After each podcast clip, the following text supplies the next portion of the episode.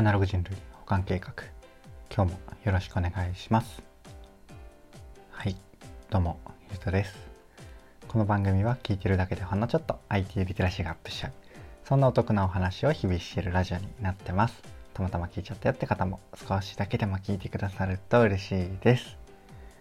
はい。ということで今日は何の話をしようかなっていうとバスより安い AI タクシーモビはなんと定額というテーマでお話をしてみようかなと思います。いつも通りながらでなんとなく聞いてください。はい。ということで、早速本題に入っていくわけなんですが、今日はですね、この、まあ、なんと定額ですよっていうモビっていう AI シェアリングモビリティサービスをご紹介しつつ、まあ、これ、うん、結局どうなの使えんのかなみたいなところをね、ちょっと適当な計算を考えたりとか、まあ、僕の、まあ、頭の中で気持ち的なところをちょっとね、あのお話ししたりとか、で、あと最後の方は妄想ですよね。まあ、これまだまだ、えっと、まあ、トライアルというか始まったばかりのサービスなので、まあ、どうなってったらいいのかなっていうところを、まあ、個人的な妄想をお話しするっていうね、そんな流れで話そうかなと思ってます。なのでですね、あの、皆さんも同じような考え方という考え方、考え方はあの別でいいんですけど、同じようにね、ちょっと、まあ、これ自分は使うのかなとか、えっと、どうなったら使っていくんだろうなとか、まあ、むしろこっちの方がいいんじゃないかなとかね、そんなところを考えながら聞いていただけると幸いです。はい。というところで、えっ、と、早速ですね、このモビっていう、モビでいいのかな ?MOBI って書いてありますね。これをご紹介していくんですが、まあ、いつも通り元ネタのニュースはあの説明欄に貼っておくので、ぜひそちらね、画面見られるか見られる状態の方は見ていただきたいんですが、まあ、モイビーっていうサービス要はどんなものかっていうと、まあ、タクシーなのかな？ものはちょっと僕 あの、その車体がどんなものを来るのかが、あの、把握できてないですけど、まあでもタクシーですよね。なんか、えっと、月5000円で、1人5000円で、2キロの範囲ぐらい、えっと、要は、なんていうんだろうな、ここの範囲であれば運んであげますよ、みたいなね、ちょっと範囲があるんですよ。まあ、渋谷区みたいなね。うん。で、まあ、渋谷区はちょっと適当なんですけど、まあ、それが、えっと、そこの範囲内での移動であれば定額でできて、今はね、あの、なんか、200名限定で2000円のキャンペーンとかやってるんですけど、えっと、通常料金は月5000円ですよ。で、これ面白いのがね、モビっていうのが、まあ普通のファミリーとかに使っていただきたいっていう構想というか狙いがあるのか、追加の家族の登録とかがね、あの月500円で、えー、1人ずつ追加できるんですよね。なので、えっと、まあ、2人で使うと5500円、3人で使うと6000円みたいな感じで、まあ、4、5人の家族だと確かにというか、結構、えっ、ー、と、安く感じるような価格になっていくんですね。で、まあ、一旦その辺は置いておいて、えっ、ー、と、一人で考えると、単純に計算してしまうと、まあ、バスって、まあ、僕が住んでる地域とかだと、えっ、ー、と、220円なんですよね、片道。なので、往復440円で、まあ、月10回ちょっと12回とか使えば、まあ、5000は超えるんですけどこのモビっていうのがこういう計算じゃそういえば意味ないよなとか、うん、思ったのがバスって2キロ以内というよりはむしろちょっと2キロ強ぐらいで使うよなって思ったのでこの計算は一旦忘れてください。なんですがえっ、ー、とまあでも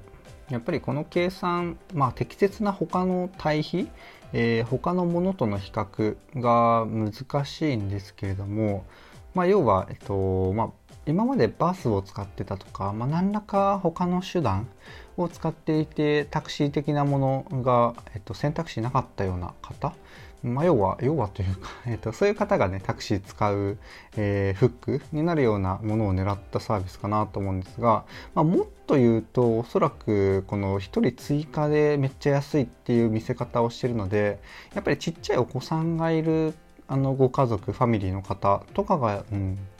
気軽に使えるようなサービスにしていきたいっていう気持ちの表れなんですかね。結構そう考えると面白いし、なんかこうすごい価値があるような気がしてきますよね。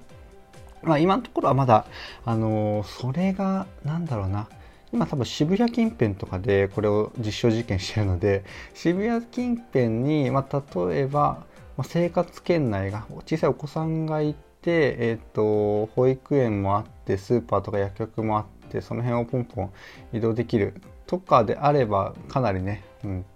そういう使い方ができるかと思うんですけどまあでもその辺でちびっこ連れてどうのっていうのはあんまなさそうなので、まあ、どちらかというとまあ実験のための実験のための実験っていうとちょっと良くないか。まあそういうなんかユースケースだと使いにくいような気はするんですけど、まあ、お子さんじゃなくてもご高齢の方とかもか、うん、含めて結構価値がある。っていうか、うん、こう魅力に感じるような方は多いよなっていう感覚では確かにいますね。まあ、ただこれ個人的な妄想というか、まあ、自分としてはどうだったら使うかなっていうところをねこう最後考えていきたいんですが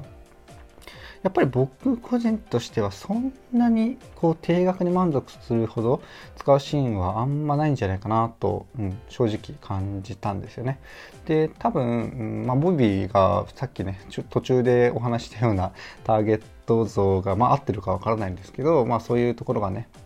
メインターゲットだったとしたら、まあ結構ね、僕のあの配信聞いてくださってる方も同じような方、まあ僕と同じような方多いや多いかもなっては思うんですよね。で、まあそんな人向け、要は、なんだろうな、タクシーをバンバンめっちゃ日常的に使うほど富豪ではないですし、まあそういうね、あの優先度でもないし、あの今言ったような、モビの今の現状のところがそんなに、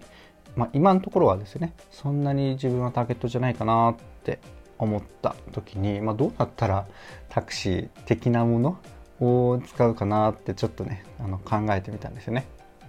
でしっかりめちゃめちゃ熟考して熟考して考えたわけではないんですけれども例えばグループ購入アプリでいつかね僕もご紹介したしちらっとねあの違う回でも話したと思うんですけど、まあ、友達と一斉に買うことで、えー、と安く買えますよみたいな。スタバのチケット1人1000円分が5人買うと、まあ、普通1人1000円で5000円かかりますけど、えっ、とまあ、適当ですよ。割引率適当ですけど4500円で買えますよみたいなね。そんな面白いアプリがあるんですよね。それはカウシェっていうアプリになったり、まあ他も競合もあるかもしれないですけど、まあそんなものがありますと。そんな感じで、えっ、と、まあ、タクシーって言うて、えっ、と、まあ必要というか、うん、欲しいタイミングっていうのは確かに存在していて、まあ、そういうところを考えるとねこういうグループ購入アプリみたいに、まあ、何らかね、まあ、いつ使うかはちょっとよく分かんないですけど、うん、なんか楽しく安く買えるものがあればまあ結局あこれあるから乗ろっかってなってまあ僕で言うとねそのシーンが、うん、かなりたまにしかないんですけどそのタクシー乗るハードルみたいなものがめちゃめちゃ下がって結局ねまあタクシー業界というかこのモビなり何なりにお支払いするような、えっと、金額っていうのは結局上がるのかなっていうところをね、ちょっと妄想してたりしました。まあ、このモビーをどうやったら使うかなとはちょっと離れちゃってるんですけど、まあ、モビーだけで言ったら、でもやっぱり、どうですかね。うん、やっぱり僕自身はあんまりないので、あ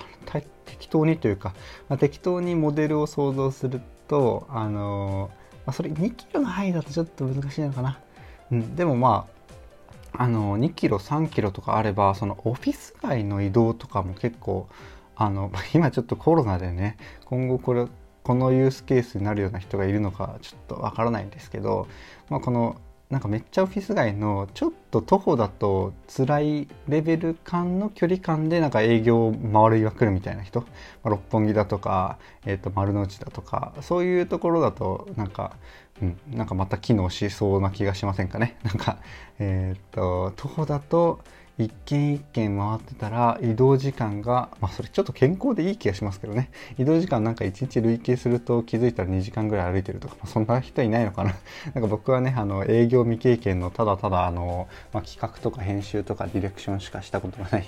人間なので完全な妄想になってしまうんですが、まあ、ちょっとね、そんな使い方だったら、うん、ありかなとは思いましたね。まあでも合わせて、うん、これを一般化すると、要は、えっと、まあ徒歩、だとちょっときつめの範囲をぐるぐる回ってるような生活圏内の人だと、うん、これめちゃめちゃ相性いいっていうサービスなのかなって思いますよね、モビっていうのは。はい。そんなところでちょっとあの、モビから離れたので無理やり戻したんですが、まあでもこれ話しててみて思ったのが結局というか、まあ究極というか、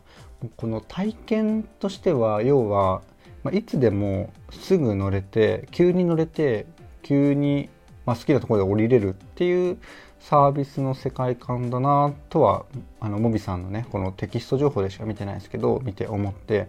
それって結局あれじゃないですか。あのご存知ですかね？僕も何度もご紹介してるかと思うんですけども LUUP って書くループさんっていうサービスがあって、まあ、電動電動キックボードのシェアリングサービスとか、まあ、シェアサイクルも一部やってたりするのかな、まあ、そういう感じで認識されてるような方が多いサービスで、まあ、渋谷とかね都内とか、まあ、えっ、ー、と横浜もあったかな？まあ、いろんなところでだいぶ拡大してきてあの、まあ、電動キックボードの、ね、ヘルメットがいるいらない問題とかそういうところをちゃんとしっかり自直に国国とか、まあ、国とかっていうか、まあ、国的なところ法律的なところの整備もセットで頑張ってらっしゃる、まあ、異次元のベンチャー企業がありまして、まあ、その会社さんがね掲げてる未来っていうのがまた面白いんですよ。まあそれはそのループさんをご紹介してる回で話してるんですけど、えっとまあ、要は電動キックボードの会社っていうのは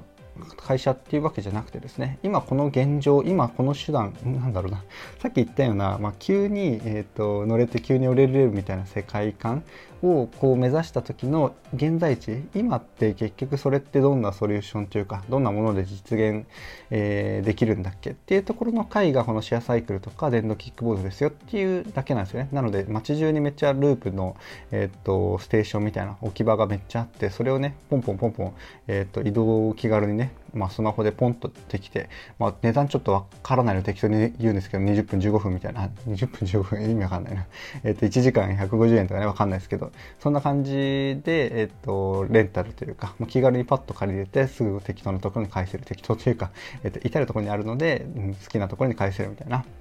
もの、えー、をループさんがやってるんですけど、まあ、要はこれが未来になってたらどうなってるかっていうと街で自動運転車みたいなものもホイホイあの走っていてちょっと近距離目だったらこの、えー、と引き続き多分、えー、電動キックボード的なそういう何か で移動しつつ、えーと、自動運転車の方にねこう乗り換えたりとか、うん、で自動運転車って要は何だろうな。えっと、めっちゃ速いスピードで走っているというよりはなんか多分結構すぐ止まれるような形で、えっと、渋滞だと止まるじゃないですか、まあ、それがまあずっと動いてるような感覚なので信号とかもほとんど、えっ、と減ってなのか、まあ、適切に勝手に自動で青になるような感じなのかなまあそこは完全な妄想ですけど、えっと、そういうような世界観になった時に、えー、は多分あのあのキックボードとかだけじゃなくて自動運転車とかも含めてこうトータルでねえー、移動がめっちゃしやすくなるような世界観を目指してるはずなんですよね。まあ、そんな感じでなんかこれってそういえばループの、まあ、別手段というか、まあ、そういう同じような世界観を目指す中での、えっと、別の、えー、アクションというか別の何て言うんですか別の打ち打ち手っていうのかな、うん、がモビだなっていうのは思ったっていう、まあちょっとね、ほぼほぼループの紹介なんですけど、まあ、モビっていう話を聞いてね、僕はこのループの今とか、まあこれが目指してる世界観を思い出したし、うんまあ、こっち改めて楽しみだなと思ったお話というね、ちょっとよくわかんないまとめになってきたんですが、えっ、と、終わろうかなと思います。いかがでしたでしょうか？こんな感じでね、僕の配信では Web とかアプリとかテクノロジー的なテーマを題材にしつつですね、どちらかというとセットでお話しする僕の感想とか周辺の知識とか、えっと、未来の妄想みたいなところ、そちらがメインの番組となっております。ちょっとでもね、良かったかなとか役に立つなって思ってくださった方がいらっしゃいましたら、いいねとかフォローとかコメントやレターをいただけると嬉しいです。はい。というところでね、あ今回実はですね、取りだめもクソも前夜でもなくて、朝今撮って、今7時20分ぐらいなんですけど、まあ、7時過ぎから取り出してね、えっ、ー、と、今ちょっとこれからパソコン触って、えっ、ー、と、ポッドキャスト用に音声変換して、えー、準備でき次第配信するっていう感じですね。もともとは、まあ、7時半ぐらいに、うん、までであれば朝撮ってもいいかなとか思ったんですが、まあ、時間ね、ちょっと皆さんこう聞いてくださってる時間バラバラしてると思うので、いや、7時半じゃ遅えよっていう方がいればね、あの、教えていただきたいです。で個人的にはね、まあ、6時半から7時半の間に起きて、えっ、と、ちょっと準備してね、仕事始める時が多いので、うんまあ、7時までの配信だと、まあ、若干頑張らないといけないなっていう感じなんですけど、うんまあ、7時半までぐらいに収録して配信で言うと8時より前かな、